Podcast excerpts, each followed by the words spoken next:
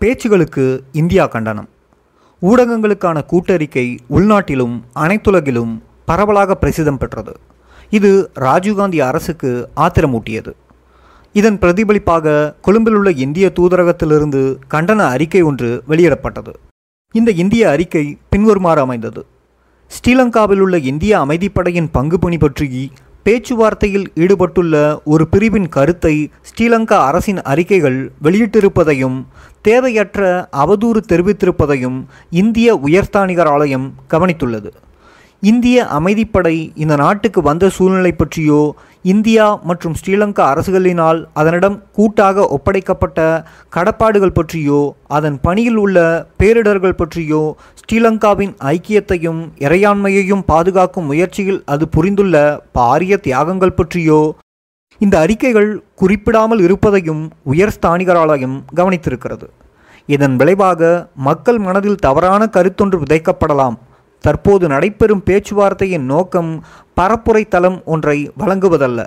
மாறாக சம்பந்தப்பட்ட அனைவரும் வன் செயலை கைவிட்டு ஜனநாயக நீரோட்டத்துக்குள் ஸ்ரீலங்காவின் ஐக்கியத்தையும் இறையாண்மையையும் ஏற்பதை இலக்காக கொள்ள வேண்டும் என்று நாம் கருதுகிறோம். ஆதாரமற்ற குற்றச்சாட்டுகள் சுமத்தப்பட்டால் அவற்றை நாம் சீராக்கி பதிலளிக்க வேண்டியிருக்கும். அமைச்சர் அணியோடு மே பதினெட்டாம் தேதியன்று கூட்டம் மீள கூட்டப்பட்ட போது இரண்டு அமைச்சர்கள் அந்த அணியில் சேர்க்கப்பட்டிருந்தார்கள். ஒருவர் யுபி விஜயகோன் அவர் பொது நிர்வாகம் மாகாண சபை மற்றும் உள்நாட்டு அலுவலகங்கள் ஆகியவற்றுக்கு அமைச்சராக இருந்தார். மற்றவர் பி. தயாரத்னா காணி நீர்ப்பாசனம் மகாபலி அபிவிருத்தி ஆகியவற்றிற்கு அமைச்சர் இவர். விடுதலை புலிகளுக்கும் ஸ்ரீலங்கா அரசுக்கும் இடையே நடைபெறும் பேச்சுவார்த்தை தொடர்பாக இந்திய அரசு வெளியிட்ட அறிக்கையில் குறிப்பிட்ட விடயங்களை விவாதிக்க விடுதலை புலி அணியினர் விரும்பினார்கள். புலிகளின் தலைமை பேச்சாளர் என்ற நிலையில் வாதாடிய பாலா இந்திய இராணுவத்துக்கு வழங்கப்பட்ட அதிகார பொறுப்பானது அமைதியை மீள கொண்டு வருவதும் சுமூக நிலையை தமிழ் பகுதிகளில் ஏற்படுத்துவதுமே அன்றி தமிழ் மக்களுக்கு எதிராக போர் தொடுப்பதல்ல என்று எடுத்து கூறினார்.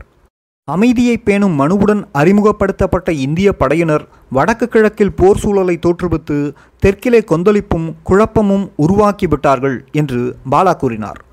ஹமீது அவர்கள் தமது வாதத்தை முன்வைத்து பேசுகையில் இந்திய படைகளிடம் பொறுப்பிக்கப்பட்ட அதிகாரம் அமைதியை நிலைநாட்டுவது மட்டுமல்லாமல் விடுதலை புலிகள் உள்ளிட்ட அனைத்து போராளி குழுக்களிடமிருந்தும் ஆயுத களைவு செய்வதாகும் என்று வாதிட்டார்.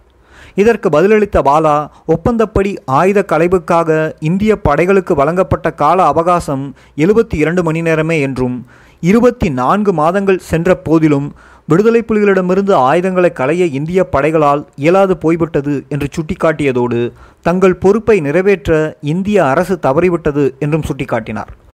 அது தவிர ஒப்பந்தத்தின் விதி ஒன்றின்படி வடக்கு கிழக்கு மாகாணத்தின் அனைத்து மக்களின் உயிர்காவலையும் பாதுகாப்பையும் இந்தியாவும் ஸ்ரீலங்காவும் இணைந்து வழங்க கடப்பாடுடையன என்பதை புலிகள் அணியினர் சுட்டிக்காட்டினார்கள். ஆயிரம் ஆயிரம் பொதுமக்கள் உயிரிழந்து பெரும் ஆபத்துக்கு உள்ளான போதிலும் ஸ்ரீலங்கா அரசு வேண்டுமென்றே மௌனமாக இருப்பதாகவும் புலிகள் கண்டித்தார்கள். இபிஆர்எல்எஃபின் மாகாண நிர்வாகத்தை பாதுகாத்து பேணுவதற்காக தமிழ் இளைஞர்களை வலுக்கட்டாயமாக ஆட்சேர்ப்பிக்கு உள்ளாக்கி பயிற்சி வழங்கி ஆயுதம் வழங்கி தமிழ் தேசிய இராணுவம் என்ற பெயரிலான பலமான இராணுவ கட்டமைப்பை இந்திய படைகள் கட்டி எழுப்புவதாகவும் புலிகள் முறையிட்டார்கள். இந்த இராணுவ கட்டமைப்பு உருவாகுவதால் அது தமிழ் பகுதிகளில் உள்நாட்டு போருக்கும் இரத்த கலரிக்கும் வழிகோரப் போகிறது என்று புலி பிரதிநிதிகள் எச்சரித்தார்கள். உயர்ஸ்தானிகர் ஆலயம் வெளியிட்ட கருத்தறிக்கை பற்றி குறிப்பிட்ட புலி அணியினர் இந்திய அதிகாரிகள் தங்கள் கொழும்பு வருகையின் நோக்கத்தை தவறாக புரிந்து கொண்டார்கள் என்று கூறினார்கள். தமிழர் தாயகத்தை சின்னாபின்னப்படுத்தி தமிழ் மக்களுக்கு சொல்லனா துயரத்தை ஏற்படுத்தும் போருக்கும் வன்செயலுக்கும் முடிவு கட்டவே தாம் கொழும்பு வந்திருப்பதாக விடுதலை புலி பிரதிநிதிகள் வலியுறுத்தி கூறினார்கள். தமிழ் மக்களின் தேசிய வேனபாவை நிறைவேற்றவல்ல அரசியல் இணக்கம் ஒன்றை பேசி தீர்க்கும் நோக்கத்துடனேயே தாம் கொழும்பு வந்திருப்பதாகவும் அவர்கள் தெரிவித்திருந்தார்கள். அமைச்சர் அணியுடன் ஆயிரத்தி தொள்ளாயிரத்தி எண்பத்தி ஒன்பதாம் ஆண்டு மே மாதம் இருபத்தி மூன்றில் இடம்பெற்ற சந்திப்பின் போது தமிழ் பகுதிகளில் குறிப்பாக கிழக்கு மாகாணத்தில் சிங்கள குடியேற்றம் தொடர்பான விவரங்களே அதிகமாக விவாதிக்கப்பட்டன. புள்ளி விவரங்கள் வரைபடங்கள் அடங்கிய நீண்ட ஆய்வு ஒன்றை சமர்ப்பித்த புலிகள் சுதந்திரம் கிடைத்த காலத்திலிருந்து கிழக்கு மாகாணத்தில் தொடர்ச்சியான குடியேற்றம் நடைபெற்று கொண்டிருப்பதாகவும் இந்த குடியேற்ற திட்டங்கள் அரசினால் நடத்தப்படுபவை என்றும் வாதிட்டார்கள். இன போராட்டத்தின் முக்கியமான காரணிகளில் ஒன்று திட்டமிட்ட குடியேற்றங்களே என்று உறுதியாக கூறினார்கள். இது தமிழ் பகுதிகளின் சமுதாய கட்டமைப்பை மாற்றியமைப்பதோடு தமிழ் பேசும் மக்களின் சமூக பொருளாதார அரசியல் வாழ்வையே படுகேடாக பாதித்திருந்தது. இக்கொடூரமான இனவாத கொள்கையால் ஆயிரம் ஆயிரம் தமிழர்களும் முஸ்லிம்களும் தமது பாரம்பரிய வாழ்விடத்திலிருந்து விரட்டப்பட்டார்கள் என்று புலி அணியினர் வாதிட்டது. இது தொடர்பாக காரமான விவாதம் நீண்ட நேரம் இடம்பெற்றது. இறுதியில் இப்பிரச்சனை அரச தலைவரிடம் விடுவது என்று இணக்கப்பட்டது. முந்தைய சந்திப்புகளின் போது புலிகள் எழுப்பிய கேள்விகளுக்கு பதிலளிப்பதற்காக ஆயிரத்தி தொள்ளாயிரத்தி எண்பத்தி ஒம்பது மே இருபத்தி ஏழில் ஹமீது அவர்கள் புலி அணியை சந்தித்தார். நாட்டிலிருந்து இந்திய படைகளை அகற்றும் விடயத்தில் அரச தலைவர் உறுதியாக இருக்கிறார் என்றும் ஹமீது உறுதிப்படுத்தினார். நடைபெற்று கொண்டிருக்கும் குடியேற்ற திட்டங்களை நிறைவேற்றுவதற்கு முன் குறித்த சில குடியேற்ற திட்டங்கள் பற்றிய விவரங்களை படிக்க அரச தலைவர் விரும்புவதாக ஹமீது கூறினார். இனி விடுதலை புலிகளுக்கும் சிங்கள அரச படைகளுக்கும் இடையே போர் நிறுத்த ஒப்பந்தம் ஒன்றை ஏற்படுத்த அரச தலைவர் விரும்புகிறார் என்றும் ஹமீது தெரிவித்தார். போர் நிறுத்த விடயம் தொடர்பாக தாம் பிரபாகரன் அவர்களுடன் கலந்தாலோசிக்க வேண்டும் என்று புலி அணியினர் தெரிவித்தனர். பேச்சுவார்த்தை தொடங்கியதிலிருந்தே பிரகடனப்படுத்தப்படாத போர் நிறுத்தம் நிலவுவதை அவர்கள் குறிப்பிட்டார்கள். நாட்டை விட்டு இந்திய அமைதிப்படை வெளியேறிய பின்னர் விடுதலை புலிகள் நாட்டு அரசியல் நீரோட்டத்தில் கலந்து கொள்ள வேண்டும் என்று அரசு தலைவர் வெகுவாக விரும்புவதாக ஹமீது கூறினார். விடுதலை புலிகள் தேர்தலில் நிற்க தயாரென்றால் வடக்கு கிழக்கு மாகாண சபையை கலைத்துவிட அரச தலைவர் தயாராக இருப்பதாகவும் அவர் தெரிவித்தார். இது தொடர்பாக வன்னியிலுள்ள தலைமையுடன் தாம் கலந்தாலோசிக்க வேண்டும் என்று புலி அணியினர் கூறினர். முதற் சுற்று பேச்சுவார்த்தைகளின் இறுதி அமர்வு ஆயிரத்தி தொள்ளாயிரத்தி எண்பத்தி ஒம்போது மே இருபத்தி எட்டில் நடைபெற்றது. பேச்சுவார்த்தை முன்னேற்றங்களை அளவிடும் இறுதி கூட்டமாக அது அமைந்தது. அதுவரை இடம்பெற்ற அமர்வுகள் சம்பந்தப்பட்ட விடயங்கள் பற்றி பெருமளவு புரிந்து கொள்ளவும் தெளிவுபடவும் வழிகோலியாகவும் எதிர்கால பேச்சுவார்த்தைக்கு ஒரு உதவியான அடித்தளத்தை நிறுவியிருப்பதாகவும் இரண்டு பிரிவினரும் ஏற்றுக்கொண்டனர். அடிப்படை சிக்கல் இனப்பிரச்சனையே என்பதையும் இரு அணியினரும் ஏற்றுக்கொண்டதோடு இனப்பிரச்சனை சகிப்புத்தன்மையோடும் புரிந்துணர்வோடும் நேரடி பேச்சுவார்த்தையின் மூலம் தீர்க்கப்பட வேண்டும் என்பதையும் ஒப்புக்கொண்டனர். காட்டில் பிரபாகரனுடன் சந்திப்பு.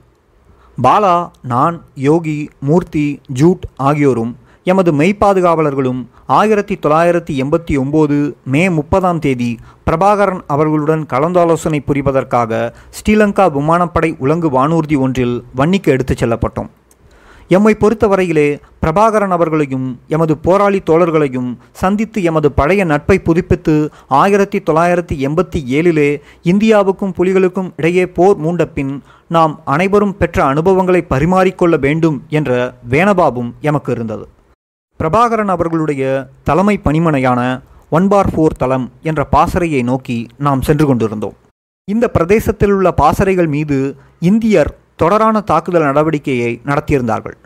யாழ்ப்பாண தீபகற்பத்தில் பவான் நடவடிக்கை களத்தில் விடுதலை புலிகளை அழித்தொழிக்க முயன்று தோற்ற பின் இந்திய படை வன்னி காடுகளில் உள்ள விடுதலை புலி தளங்களை நோக்கி திரும்பி குரூரம் பரவிய இரத்த சகதி நிறைந்த களமாக உருமாற்றியிருந்தது. பாரிய இராணுவ நடவடிக்கைகள் மேற்கொள்ளப்பட்டன. விடுதலை புலி போராளிகளையும் அவர்களுடைய தலைமையையும் வெளியே இழுத்து அழித்தொழிக்கும் நோக்கம் ஒன்றே அவர்களிடம் இருந்தது. இந்த நடவடிக்கைகளை நடைமுறைப்படுத்த ஆயிரம் ஆயிரம் புதிய இந்திய படையினர் ஈடுபடுத்தப்பட்டார்கள். கிளர்ச்சி முறியடிக்கும் வல்லுநர்கள் அடங்கிய சிறப்பு அதிரடிப்படையினர் ஈடுபடுத்தப்பட்டனர். படையினரின் நகர்வுக்கும் தாக்குதல் நடவடிக்கைகளை மேற்கொள்ளவும் கனரக கவச வாகனங்களும் ஏவுகணை பொருந்திய உலங்கு வானூர்திகளும் பயன்படுத்தப்பட்டன. ஆயிரம் ஆயிரம் இந்திய படைகள் கிழக்கு கரையான முல்லைத்தீவில் இருந்து ஒட்டு சுட்டான் வரை பரவி நிலை கொண்டார்கள். வடகிழக்கில் உள்ள கிளிநொச்சி வரை இந்த படைக்குவிப்பு நடந்தது. சுற்றி வளைப்பு தேடலும் அளவுக்கு அதிகமாகவே நடைபெற்றன. இந்த நடவடிக்கைகளில் பெருந்தொகை பொதுமக்கள் கொல்லப்பட்டார்கள். ஆனால் இந்திய படைகளால் குறிவைக்கப்பட்ட விடுதலை புலிகள் அடர்ந்த காடுகளில் பாதுகாப்பாக தங்கள் போராட்ட நடவடிக்கைகளில் ஈடுபட்டு கொண்டிருந்தார்கள். விடுதலை புலிகளை நிலைக்குலையச் செய்வதற்கு மேற்கொள்ளப்பட்ட இந்த ஆரம்ப முயற்சிகள் தோல்வி கண்டன. எனவே வேறு புதிய தாக்குதல் நடவடிக்கைகளை மேற்கொள்ள இந்திய இராணுவ தலைமை திட்டமிட்டது. செக்மேட் என்ற குறியீட்டு பெயரோடு ஆயிரத்தி தொள்ளாயிரத்தி எண்பத்தி எட்டு ஜூனிலிருந்து அடுத்தடுத்த நடவடிக்கைகளை இந்திய இராணுவம் நடத்தியது. இதில் அலம்பில் காடுகளில் உள்ள புலிகளின் பாசறைகளை இந்திய இராணுவம் தனியாக குறிவைத்து தாக்கியது. விமான தாக்குதலும் பீரங்கி தாக்குதலும் அடுத்தொடராக அந்த பகுதியை அதிர வைத்தன. பலம் வாய்ந்த குண்டுகளும் பீரங்கி எரிகணைகளும் ஆயிரம் ஆயிரம் தொன்கள் அளவில் இரவு பகலாக புலிகளின் நிலைகள் மீது மலையென செறிந்தன. ஆயினும் இந்த அதிதீவிர முயற்சிகள் தோல்வியிலேயே முடிந்தது. புலிகள் மீதான பாதிப்பு மிக குறைவாகவே இருந்தது. தரைமோதல்களை பொறுத்தவரையிலே காடுகளில் போராடிய அனுபவம் பெற்ற இந்திய படைகளின் சிறப்பு அதிரடி அணிகள் புலிகளின் கொரில்லா படையினரிடம் படுதோல்வி கண்டன. மணலாற்றுப் பகுதியில் ஸ்ரீலங்கா படைகளுக்கும் அதே கதி நிகழ்ந்தது. அங்கு ஏப்ரல் பதினைந்தில் ஆண் பெண் போராளிகள் அடங்கிய கொரில்லா அணி ஒன்று ஸ்ரீலங்கா இராணுவ காவல் உலா அணியை தாக்கி இருபத்தோரு அரச படையினரை அதே இடத்தில் கொன்றது. பிரபாகரன் அவர்களுடைய காவல் உரம் பெற்ற பாசறைகள் தூர காட்டினுள் இருந்தன. எமது உலங்கு வானூர்தி முந்திய தடவை நெடுங்கேணியில் தரையிறங்கியிருந்தது. ஆனால் இந்த தடவை முல்லைத்தீவில் உள்ள அலம்பில் காடுகளில் தரையிறங்க இடம் குறிக்கப்பட்டது. இதனால் பிரபாகரன் அவர்களுடைய பாசறைக்கு செல்லும் தூரம் கணிசமான அளவு குறைக்கப்பட்டது. தரையிறங்கும் தளத்தில் எமது வரவை எதிர்பார்த்து பெருந்தொகை போராளிகள் ஆயத்த நிலையில் நின்றார்கள்.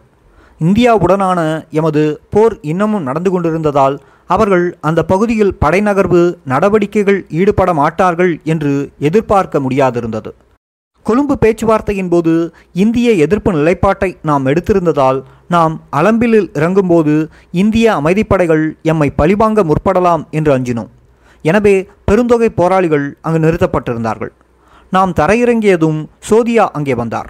சென்னையில் வாழ்ந்த காலத்திலிருந்து அவருடன் தோழமை பூண்டிருந்தோம்.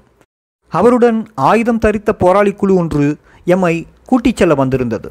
அவருடைய தோற்றம் அவரில் ஏற்பட்டிருந்த தன்னம்பிக்கையை பிரதிபலித்தது. இலங்கை படைகளுக்கு எதிராகவும் இந்திய படைகளுக்கு எதிராகவும் பல சமர்களில் பங்கு பற்றியதால் அனுபவம் முறுக்கேறியிருந்தார் அதைவிட பெண் போராளிகளிடையே அவருக்கு அளவற்ற செல்வாக்கு இருந்தது. தங்கள் தலைவியாக சோதியாவை அவர்கள் ஒட்டுமொத்தமாக ஏற்றுக்கொண்டிருந்தார்கள். பெண் போராளிகளின் தளபதியாக அவர் பதவி உயர்த்தப்பட்டிருந்தார். இந்திய படை ஆக்கிரமிப்பு காலத்தில் அலம்பில் காட்டில் இவர் பின்னர் மரணமானார். நெஞ்சினுள் ஏற்பட்ட ஒரு நச்சுத்தொற்று உள்ளே பரவி இருதயத்தை தாக்கி அவரது உயிரை பறித்தது. கலகலப்பான ஆற்றல் மிக்க ஒரு தலைவியை பெண் போராளிகள் இழந்தார்கள். சோதியாவுக்கு அடுத்ததாக தலைமை வகித்தவர் சுகி. சோதியாவும் சுகியும் ஒன்றாகவே சென்னையில் புலி அணியில் சேர்ந்தார்கள். பெண் போராளி பிரிவின் இரண்டாவது தலைவியாக சுகி பொறுப்பேற்றார். கொழும்பிலிருந்து நாம் அலம்பிலுக்கு சென்ற நேரத்தை விட பிரபாகரன் அவர்களுடைய காட்டு பாசறைக்கு நடந்து செல்ல பல மடங்கு அதிக நேரம் பிடிப்பதை விரைவிலேயே உணர்ந்தோம். காட்டுக்குள் அடி அழிக்கப்பட்ட ஒற்றையடி பாதைகள் சிற்றாறுகள் அடர்ந்த இழை குழை பற்றைகள் ஆகியவற்றினூடாக இழுத்தெழுத்து நடந்தோம். பாலாவுக்கு நீரிழிவு நோய். நெடுந்தூரம் நடக்க முடியவில்லை. இரண்டு கம்புகளின் நடுவே ஒரு கதிரையை கட்டி பாலாவை அதில் இருத்தி ஆள்மாறி ஆள்மாறி அவரை தம் தோளிலேயே போராளிகள் சுமந்து சென்றார்கள். பிரபாகரன் அவர்களிடம் எம்மை அழைத்துச் செல்லும் பாதுகாப்பு ஏற்பாட்டுக்கு அந்த தடவை பொறுப்பாக மூத்த தளபதி ஷங்கர் இருந்தார். இயக்கத்துடனும் பிரபாகரன் அவர்களுடனும் ஷங்கருக்கு நீண்ட நெருங்கிய தொடர்பு இருந்தது. ஒரு சிறிய கொரிலா குழுவை வைத்துக்கொண்டு வன்னி காடுகளில் பிரபாகரன் அவர்கள் பயிற்சி பெற்ற தொடக்க நாட்களிலே இருந்து தம்மை இணைத்து கொண்டவர். பின்னர் கனடாவில் அவர் சில காலம் வாழ்ந்தார். அங்கே விமான பொறியியல் கற்றார். வேறும் பல தமிழரைப் போல ஆயிரத்தி தொள்ளாயிரத்தி எண்பத்தி மூணு காலங்கள் அவரையும் கொதிப்படையச் செய்தன. சென்னை திரும்பி பிரபாகரன் அவர்களுடனும் ஆயுத போராட்டத்துடனும் ஷங்கர் மீள இணைந்து கொண்டார். பல சமர்களில் பங்கு பற்றி நீண்ட கால அனுபவமும் அவருக்கு உண்டு. பிரபாகரன் அவர்களின் மிகுந்த நம்பிக்கைக்கும் விசுவாசத்துக்கும் உரிய போராளிகளில் ஷங்கரும் ஒருவர். பிரபாகரன் அவர்களுடைய தளத்துக்கு நாம் நடந்து கொண்டிருந்த போது நாம் செல்லும் நடைபாதையில் நின்று அங்காலோ இங்காலோ கால் மாறி வைக்க வேண்டாம் என்று சாதாரணமாக சங்கர் கூறினார். இந்திய படைகள் அங்கு அடிக்கடி ஊடறுத்து வந்தபோதெல்லாம் நிலக்கண்ணி வெடிகளை தாராளமாக நட்டிருப்பதாக எதுவித பதற்றமும் இல்லாமல் குறிப்பிட்டார். இந்த விவரத்தை கேட்டதும் நான் பயத்திலே உறைந்து போயிருக்க வேண்டும். ஆனால் அஞ்சுவதால் என்ன பயன் என்று என்னை நானே தேற்றிக்கொண்டேன். எமது போராளிகள் தாம் ஆபத்தினூடாக நடந்து கொண்டிருப்பதை பொருட்படுத்தவில்லை. ஆகவே நான் மட்டும் ஏன் அலட்டிக்கொள்ள வேண்டும்? ஆபத்து என்றால் எல்லாருக்கும் பொதுவானதுதான் என்ற முடிவு செய்தேன். இப்படியான சந்தர்ப்பத்தில் மனப்பூர்வமாக தயார்படுத்தி கொண்டு வருவது வரட்டும் என்று ஏற்றுக்கொண்டு தொடர்ந்து முன்னேற வேண்டியதுதான். அஞ்சுவதால் மட்டும் நிலக்கண்ணி வெடியிலிருந்து தப்பிவிட முடியுமா என்ன? பயந்தால் ஒரு இனிய பயணம் கெட்டுவிடும். பயம்தான் நீளும். இந்திய படைகள் வேறு அடையாளங்களையும் ஆங்காங்கு விட்டு வைத்திருந்தார்கள். தோட்டம் தோட்டமாக மரங்கள் முறிந்தன. நீர் தேங்கிய ஆழமான குழிகள் பறிக்கப்பட்டிருந்தன. பலத்த விமான குண்டு பொலிவுகளினதும் இடைவிடாத ஆட்லரி ஷெல் அடிகளினதும் எச்சங்களே அவை என்பது புரிந்தது. காடுகளுக்குள் நெடுந்தூரம் செல்ல செல்ல காவல் உலா செல்லும் போராளி குழுக்களை கண்டோம். தேவையான பொருள் பொட்டலங்களை சுமந்து செல்வதற்காக நீண்ட தூர நடையில் ஈடுபட்டிருந்தவர்கள் அவர்கள். புலி பிரதேசத்தின் ஆழப்பகுதிக்குள் நாம் வந்துவிட்டதை அது உணர்த்தியது. ஆயுதம் தரித்த போராளிகள் உருமறைப்பு உடையில் ஆங்காங்கே நிலை கொண்டிருப்பதை காணத் தொடங்கியதும் புலி தளத்துக்கு அருகே சென்றுவிட்டதை உணர முடிந்தது. நன்கு பலப்படுத்தப்பட்ட காவல் அரண்களும் அங்குமிங்கும் தென்பட்டன. தொடர்ந்து காட்டினுள் நடந்தோம். காட்டு இலை குலைகளினூடாக குடில்கள் தெரிந்தன. நன்றாக உருமறைக்கப்பட்ட குடில் ஒன்றின் அருகே நின்றோம். எமது வருகை பற்றி பிரபாகரன் அவர்களுக்கு குறிப்பிடப்பட்டிருந்ததால் பாசறையை நாம் போய் சேர்ந்ததும் அவரும் அங்கே வந்தார். காட்டுப்பச்சை சீருடை பளிச்சென்ற தோற்றம். குதூகலமாக எம்மை அவர் வரவேற்றார். கொரில்லா பாசறை பகுதி என்று அந்த இடத்தை கூற முடியவில்லை. கச்சிதமான ஒரு சாதாரண கிராமமாக சுத்தமாக இருந்தது. அத்தனை இடர்பாடுகளுக்கு மத்தியிலும் தமது போராளிகளின் மன உற்சாகத்தையும் பிரபாகரன் அவர்கள் பேணி வருவது தெரிந்தது. எத்தகைய பாடுபட்டு இடர்பாடுகளை மேபி அந்த பாசறையை அவர்கள் கணக்கச்சிதமாக நிறுவியிருந்தார்கள் என்பது அந்த காட்டு சூழலில் ஒரு அற்புதமே. ஒரு பூர்வீக காடு வெட்டி துப்புரவாக்கப்பட்டு இலைச்செறிந்த முதுமரங்கள் மட்டும் காப்பு நிழலும் வழங்க அந்த அகன்ற பரப்பு மனிதர் வாழுவதற்கு ஏற்றதாக உருமாற்றப்பட்டிருந்தது. அணி அணியாக போராளிகள் பணிபுரிந்தார்கள். பாறைகளை புரட்டி ஆழத் தோண்டி நீர் தேடி இருக்கிறார்கள் சில தடவைகளில் அறுபது எழுபது அடிக்கு ஆழ கிணறுகள் தோண்டப்பட்டு இறுதியில் அங்கு நீரில்லை என்பதால் கைவிடப்பட்டிருக்கின்றன. இதே கடுமுயற்சி போதுமான அளவு நீர் கிடைக்கும் கிணறு கிடைக்கும் வரை தொடர்ந்திருக்க வேண்டும். பாசறைகள் தொடங்கிய நாட்களில் கிரமமான உணவு விநியோகம் ஏற்பாடு செய்யப்படவில்லை. அந்த நாட்களில் நாளுக்கு ஒருவேளை உணவு உப்பில்லாத சோறும் பருப்பும். இந்த இடர்பாட்டை மேவ நிலக்கண்ணி வெடி நிறைந்த காடினூடாக நீண்ட தூரம் நடந்து சென்று விநியோகப் பொருட்கள் வருவதற்கான பாதை திறந்தார்கள். விநியோகப் பொருட்களை வாங்க ஒரு நாள் பயணமும் செய்ய வேண்டியிருக்கும். அப்படியான வேலைகளில் இந்திய காட்டு சுற்றுலா அணிகளிடம் அகப்படுவதை தவிர்ப்பதற்கு பதுக வேண்டியிருக்கும். அரிசி மா சீனி மூட்டைகளையும் ஏனைய பொதிகளையும் தோளிலே சுமந்த வண்ணம் தளத்துக்கு நீண்ட பயணம் மேற்கொள்வார்கள். இத்தகைய ஆபத்தான பயணங்களில் பெண் போராளிகளும் மாறி மாறிச் செல்வார்கள். காடுகளின் முரட்டுத்தனத்தை பணிய வைத்து வாழ்வதற்குரியதாக தளம் அமைக்கப்பட்டு வாழ்க்கை முறையும் சுமூகப்படுத்தப்பட்ட சூழ்நிலையில்தான் நாம் அங்கு சென்றோம். பெருந்தொகை பதுங்கு குழிகள் தரைப்படுக்கையில் அமைக்கப்பட்டிருந்தன. எரிகணை வீச்சு மற்றும் குண்டு பொழிவு போன்ற ஆபத்துக்கள் அங்கு நிலவுவது அதிலிருந்து தெளிவாகியது. பிரபாகரன் அவர்களுடைய பாசறை இடையறாது தாக்கப்பட்டதெனினும் உயிரிழப்பு அங்கே மிகவும் குறைவு என்பது குறிப்பிடத்தக்கது. இரண்டே இரண்டு பெண் போராளிகள் மட்டும் அந்த தளத்தில் உயிரிழந்திருக்கிறார்கள். உடனடியாக பாதுகாப்பு தேட வேண்டும் என்றும் பீரங்கி எரிகணை வீச்சு முடியும் வரை உணவோ நீரோ இன்றி பல மணி நேரம் பதுங்கு குழிகளில் இருக்க வேண்டும் என்றும் தமது போராளிகளிடையே ஒழுக்க கட்டுப்பாட்டை பிரபாகரன் அவர்கள் வலுவாக ஊட்டியதால் உயிரிழப்பு குறைவாகவே இருந்தது. நிலத்தின் கீழுள்ள எமது பதுங்கு குழி தங்குமிடத்தின் தன்மையையும் கட்டமைப்பையும் பார்த்தபோது இடையறாத எரிகணை வீச்சிலும் விமான குண்டு பொழிவுகளிலும் எமது போராளிகள் எத்தகைய ஆபத்துக்கு முகம் கொடுத்திருக்கிறார்கள் என்பதும் புரிந்தது. நாம் காட்டிலேயே தங்கியிருந்த வேளை இந்தியர் பீரங்கி ஷெல் அடித்து இறக்கலாம் என்ற எதிர்பார்ப்பில் தற்காப்பு நடவடிக்கைக்காக எமது பாதாள பதுங்குக்குழி தங்குமிடத்தில் நாம் தரித்திருக்க வேண்டும் என்று பிரபாகரன் அவர்கள் கேட்டுக்கொண்டார். அமெரிக்காவுக்கு எதிரான வியட்நாம் விடுதலைப் போரின் போது வியட்கோங் போராளிகளுக்கு பாதுகாப்பும் நடமாட்ட வசதியும் வழங்கும் பொருட்டு பல மைல்கள் நீளமான சுரங்க வழிகளையும் பதுங்கு குழிகளையும் ஆயிரம் ஆயிரம் வியட்நாமிய கொரில்லாக்கள் அகழ்ந்தது பற்றிய வியத்தகு செயல் பற்றி நாம் படித்திருப்போம். அத்தகைய மனித முயற்சியின் மகத்தான வித்தையை நாம் இங்கே நேரில் பார்த்தோம். பாதாள பதுங்கு குழிக்கு ஓரமாக அளவெடுத்து அச்சறுத்து செதுக்கப்பட்ட படிக்கட்டுக்கள் வழியாக ஆழத்துக்கு இறங்கும்போது இத்தகைய கடின பணியை சாதித்து முடித்த போராளிகளின் ஆற்றல் பொறுமை கூட்டுணர்வு ஆகியவற்றை மனதார பாராட்டினோம். இந்த படிகள் வழியாக தரைக்கு கீழே முப்பது நாற்பது அடி நீளமான அறை ஒன்றுக்குள் போராளிகள் எம்மை இட்டுச் சென்றார்கள். இந்த நிலத்தடி சுரங்க அறைகளும் இந்த பகுதியில் நிலத்தடியில் உள்ள பாறைகளிலிருந்து செதுக்கப்பட்டிருப்பதை பார்த்தபோது வியப்பால் திகைத்து போனோம். எமது அறை எழுந்து நிற்கக்கூடிய அளவுக்கு உயரமாகவும் நடமாடுவதற்கு வசதியாகவும் இருந்தது. அந்த அறையிலிருந்து ஒடுக்கமான கருங்கல் பாதையொன்று சென்றது. அங்கே ஒரு சிறிய அறை கழிப்பறை நோக்கத்தோடு கட்டப்பட்டது. பிரபாகரன் அவர்களுடைய அறை எமது அறையை விட இன்னும் நீளத்தின் அடியின் ஆழத்திலே அமைந்திருந்தது. பதுங்கு குழிகள் மீது தாழ்வாக செல்லும் கூரைகளும் நீரை வழிப்படுத்த வரம்புகளும் கட்டப்பட்டிருந்தன. காலமழை உள்ளே வந்து பதுங்கு குழிகளை ஈரமாக்காது இவை தடுத்தன. காடு முழுவதும் பருவமழையின் போது அடைமழையின் போதும் சேரும் சகதியுமாக இருக்க காங்கிரீட்டிலும் பலமான இந்த கருங்கல் கட்டடம் ஈரம் இல்லாமல் தாக்குப்பிடித்தது. இந்த வியத்தகு கட்டட அமைப்பில் ஒரே ஒரு குறைபாடு. சாத்தியம் இருந்தால் அதையும் திருத்தியிருப்பார்கள். ஆனால் இது அவர்கள் கட்டுப்பாட்டை மீறியது. நாம் தரைக்கு கீழே மிக ஆழத்தில் இருந்தோம். சூரியனின் வெப்பம் அங்கே வர வாய்ப்பு இல்லை.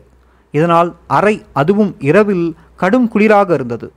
குளிரில் எமது எலும்புகள் வலித்தன. நீண்ட நாட்களுக்கு எப்படி தாக்குப்பிடிக்கலாம் என்று வியந்தேன். ஆனால் தாக்குப்பிடிக்கவும் முடிந்தது. பாதக விளைவுகள் எதுவும் ஏற்படவும் இல்லை. பல சமையல் அறைகளும் அவற்றோடு ஒட்டிய பெரிய உணவருந்தும் கூடங்களும் கட்டப்பட்டிருந்தன.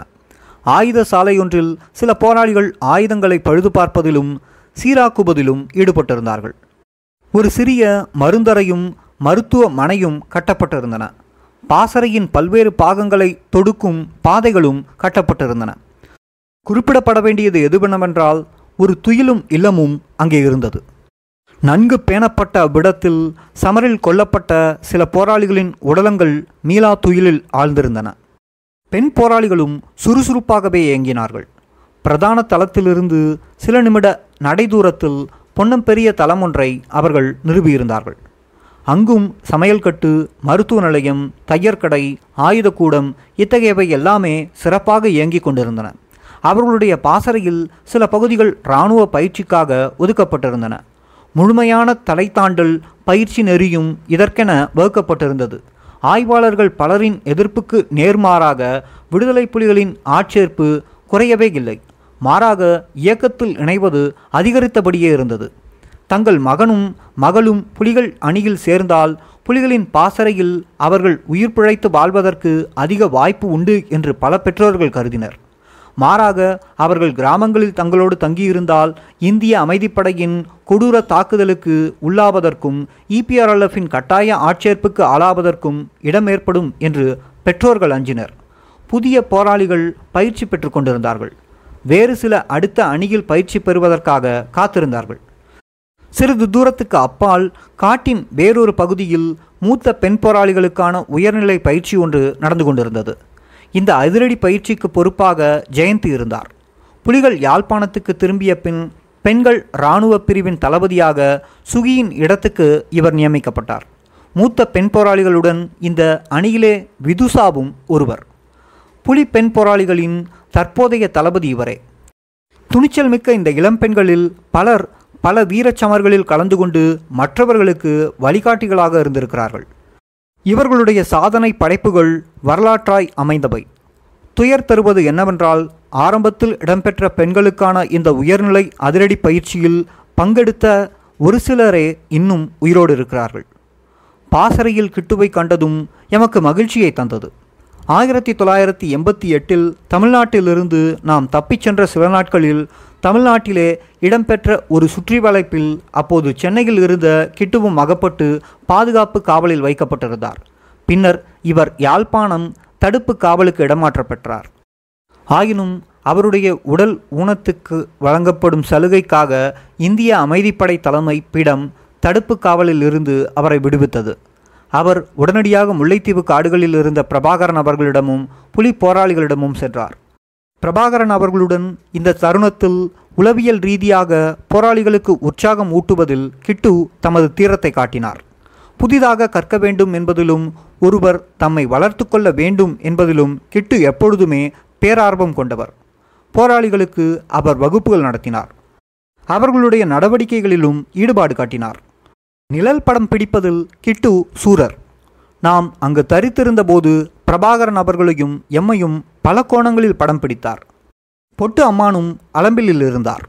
அந்த நேரம் யாழ்ப்பாண தீபகற்பத்தில் கள தளபதியாக அவர் பணியாற்றி கொண்டிருந்தார். பிரபாகரன் அவர்களுடன் ஆலோசனைக்காக அவர் அங்கே அழைக்கப்பட்டிருந்தார்.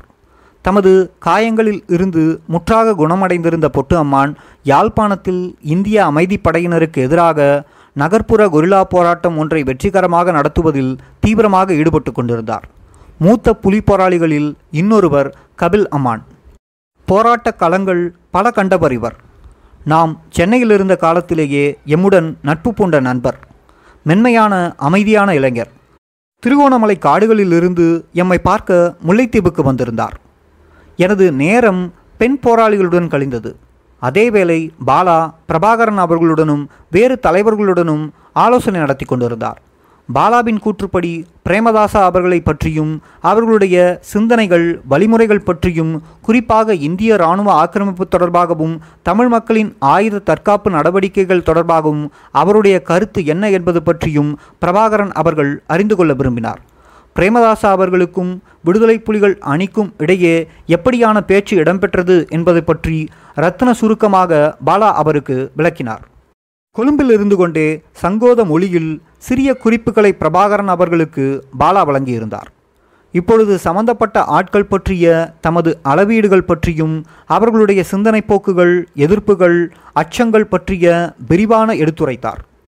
பிரேமதாசா அவர்கள் கொழும்பிலே தமது அதிகாரத்தை நிலைநாட்டுவதன் பொருட்டு இந்திய படைகள் திரும்பி அழைக்கப்பட வேண்டும் என்பதில் மிகவும் ஆக்ரோஷமான உறுதி மனப்பான்மையோடு இருக்கிறார் என்பதையும் அதற்கு புலிகளின் உறுதியான ஆதரவு அவருக்கு தேவையாக இருக்கிறது என்பதையும் விடுதலை புலிகளின் தலைவர் நம்பக்கூடிய வகையில் பாலா விளக்கினார்.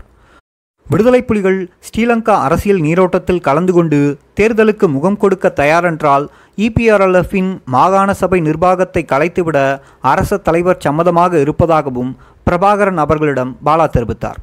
விடுதலை புலிகளுக்கும் ஸ்ரீலங்கா அரச படைகளுக்கும் இடையே போர் நிறுத்தம் ஒன்று ஏற்படுவதை பிரேமதாசா விரும்பினார்.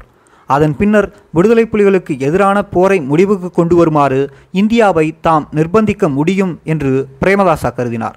இதையும் விடுதலை புலிகளின் தலைமையிடம் பாலா தெரிவித்தார்.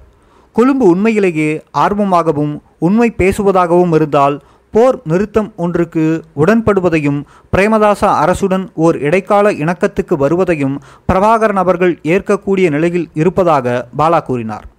இந்திய படைகளை திரும்பி பெற செய்வதையும் பிரேமதாசா நிர்வாகத்துடன் அரசியல் இணக்கத்தை ஏற்படுத்துவதையும் உறுதிப்படுத்தும் வகையில் பேச்சுவார்த்தைகளை முன்னெடுத்துச் செல்வதற்கு விடுதலை புலிகளின் தலைமைப்பீடம் பாலாவுக்கு பச்சை கொடி காட்டியது. இரண்டாவது சுற்று பேச்சுவார்த்தைக்கும் நாம் கொழும்புக்கு புறப்படுவதற்கு முன்னதாக பிரபாகரன் அவர்கள் எம்மோடு பேசினார். தமிழ் தேசிய இராணுவத்தின் உதவியோடு விடுதலை புலிகளுக்கு எதிரான நடவடிக்கைகளை இந்திய படைகள் வேகம் பெற செய்திருப்பதாக அவர் எம்மிடம் கூறினார். நடந்து கொண்டிருக்கும் பேச்சுவார்த்தையால் எரிச்சலும் அவமதிப்புணர்வும் அடைந்த ராஜீவ் நிர்வாகம் விடுதலை புலி தலைமையையும் புலிப்படையையும் பூண்டோடு அழிக்க உறுதி பூண்டிருப்பதாகவும் அவர் கூறினார். புலிகளிடம் ஆயுதங்களுக்கும் வெடிப்பொருட்களுக்கும் தட்டுப்பாடு நிலவியது. தீவிரமடைந்து வரும் இந்திய படைகளின் தாக்குதலுக்கு முகம் கொடுத்து புலிகள் நடத்தும் ஆயுத எதிர்ப்பு போருக்கு பிரேமதாசாவின் உதவியை நாடுமாறு பிரபாகரன் அவர்கள் பாலாவை கேட்டுக்கொண்டார். உண்மையான ஆபத்து அப்போது தோன்றியிருந்தது. காடுகளில் புலிகள் பதுங்கியிருந்த ஒளிவிடங்கள் மீதும் படிமுறையான விமான குண்டுவீச்சுகளும் பீரங்கி தாக்குதல்களும் நடந்து கொண்டிருந்தன. இந்த காலகட்டத்தில் விடுதலை புலிகள் மூன்று படைகளை முகம் கொடுத்து போராட வேண்டியிருந்தது. ஒன்று இந்திய படை இரண்டாவது ஸ்ரீலங்கா படை மூன்றாவதாக தமிழ் தேசிய இராணுவம். விடுதலை புலிகளின் ஆயுத போராட்ட வரலாற்றில் இதுவே அதிக நெருக்கடியான போராட்ட காலமாக இருந்தது. பிரேமதாசாவுடன் போர் நிறுத்தம் புரிவதன் மூலம் ஸ்ரீலங்கா இராணுவ அச்சுறுத்தலை தவிர்க்கலாம். இருந்தபோதிலும் இந்திய படைகளும் தமிழ் தேசிய இராணுவமும் புலிகளுக்கு ஒரு காத்திரமான அச்சுறுத்தலாக அமைந்தது. விடுதலை புலிகளின் படையணிகள் துணிச்சல் மிக்கவும் உயர் ஒழுக்கம் தழுவுவதுமான கொரில்லா போராளிகளை கொண்டு விளங்கின. ஆனாலும் ஒரு மரபு வழி இராணுவத்துடன் போராடுவதற்கு அவர்களிடம் ஆயுதங்களும் படை தளவாடங்களும் கைவசம் இருக்க வேண்டும். தமிழர் தாயகத்திலிருந்து இந்தியர்கள் வெளியேறும் வரையிலாவது அவர்கள் தாக்குப்பிடிக்க வேண்டும். இந்த நிலையிலே பாலாவிடம் ஒரு முக்கிய இக்கட்டான பொறுப்பு ஒப்படைக்கப்பட்டது. இதுவரை காலமும் இயக்கத்தின் வரலாற்று எதிரியாக விளங்கியவர்களிடமிருந்து ஆயுதம் பெற்றுக்கொள்ளும் பணியே அது.